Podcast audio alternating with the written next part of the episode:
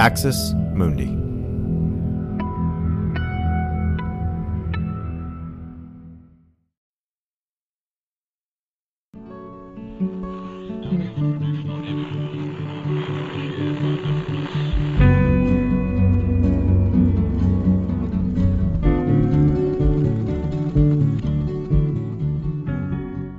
Hello, my name is Brad Onishi, Associate Professor, Religious Studies, Skidmore College. This is Straight White American Jesus, hosted in partnership with the Capps Center at the University of California, Santa Barbara, and I am here today with my co-host.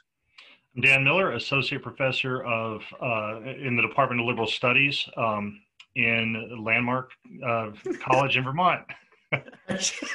it's the week before the election, and Dan has forgot where he works apparently. So uh, I've forgotten everything. you, maybe we should redo that. I think maybe we should redo that. That was rough. You left it on the field. You gave a public lecture this week. You left it all in the field, and now your brain is like, "I'm good for for a good month now. I'm out." Right? Um, anyway, Dan, can you believe it? We are four days from election day. Uh, a lot of feelings. What, what what's going through your mind and body? Uh, it's the same concern probably lots of people have of, of like you know being glad to have this be done. I've told people any other articles about this right of like the mental health of having to not follow the news sometimes. Um, and you and i have been like i feel like focused all the time on things like christian nationalism and and the covid crisis and the election for like months and months. And you know it's sort of exhausting so you're ready to be passed but i think everybody's afraid. Everybody's the numbers all look good, but everybody's haunted by 2016, right? Uh, and what that looked like. And I, I, know that's that's one of the first things we want to sort of talk about is you know, can we trust those numbers? Can we move with those? That's something that, that we'll be getting to. Uh, but before we get into that, just a, a bit of levity, right? Uh, we keep we keep counting our our friend Jerry Falwell out. Uh, and just a brief note, right? He's he's still with us. So, uh, what's what's our uh, what's our and Jerry uh, in Jerry's Follies, Falwell's Follies, doing this week. Yeah, this is where I put on my radio voice and and we do our segment. Welcome to Falwell's Follies. Um, and yeah, so he has uh, apparently launched a lawsuit against Liberty University. So uh, Blake Chastain said on Twitter today that he did not have that on his bingo card. Jerry Falwell Jr. by the end of 2020 suing Liberty University for defamation. And basically, Falwell is saying that Liberty was uh, part of the group who um, defamed his name by spreading information and what he takes to be lies about uh, the, uh, shall we say, unorthodox affair uh, among uh, him, his wife, the pool boy, and himself. he's also claiming the Lincoln Project got involved and that they're really here behind the scenes and, and doing things up, and also Giancarlo Granda, who is the is the famous um, pool boy. So anyway, Dan, um, Falwell's back. I don't want to spend a lot of time on this, but who knew that by the time we got to uh, almost November of 2020, he would be out at Liberty suing them, and uh, his fall would be uh, pretty much complete. I mean, I don't know if this is rock bottom, but it's got to be getting pretty close. So, uh, all right, you want to move on, or you want to? Do you have you have you have thoughts on for for us on Falwell's follies, or?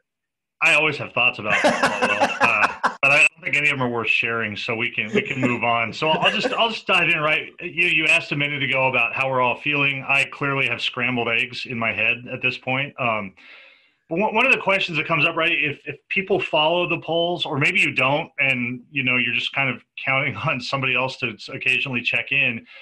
The polls, if if if this if 2016 hadn't happened, if the 2016 election hadn't happened, uh, and there was there was an article about this I think in Politico recently that said you know if you didn't have 2016 and the miss uh, in a lot of predictions, not nationally, we all know by now that the national polls are pretty accurate, uh, but there was a miss in a number of states.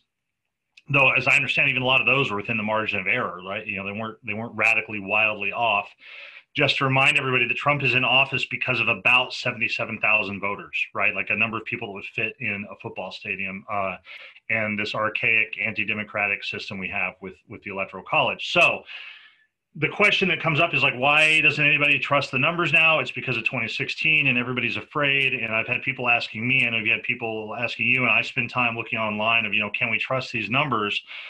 And I want to start by saying that, you know, I'm not a pollster. I'm not a statistician. You're not a pollster. You're not a statistician. We lean on uh, what we think is the expertise of others. Um, but people have, you know, asked me how I feel about the polls. I'd say that everything I've read from people who should know, right, and people who I don't think are just trying to grind a political axe, is that despite the appearances, the, really the only similarity between 2016 and 2020 leading up to the election uh, is that the polls showed Trump behind, and they show him behind now, and so everybody's worried. You know, he came from behind last time; he will this time. But there are a number of things that make it different. Uh, number one, Trump's numbers uh, are worse, much worse than they were last time. Biden's lead is much more robust and substantive if people went back and looked at week to week numbers in 2016, they were kind of all over the place. Like Trump would sort of be ahead, and Clinton would be ahead. And even at this point, if people remember this, Comey had announced that he was reopening uh, the investigation into Hillary's emails, uh, Clinton's emails. And you had Hillary's approval ratings trending down and Trump's trending up. And it was kind of this race. It's like, will the election happen before those lines converge? And clearly it didn't. Uh, you had warning signals coming from places like Michigan, where people were saying she should have come here, she hasn't come here, it's not as as safe as she thinks. Uh, you had a real lack of enthusiasm. Uh, you have what were called net negativity views. In other words, uh, people look at a, a candidate and they look at how many people view them positively, how many people view them negatively, and then the difference between those numbers. And if somebody has a net positive, it means more people view them positively than negatively. Trump and Clinton were both net negatives. Biden is a net positive. Uh, Clinton never got uh, nobody. Uh, Trump rather never got above fifty percent um, in approval. Uh, he never has his entire presidency. If this doesn't happen between now and Tuesday, and he loses, he will be the only president I think ever to have not made it to fifty percent. Thanks for listening to this free preview of our SWAJ episode. In order to get access to the full episode and so much more, become a Straight White American Jesus premium subscriber by clicking the link in the show notes.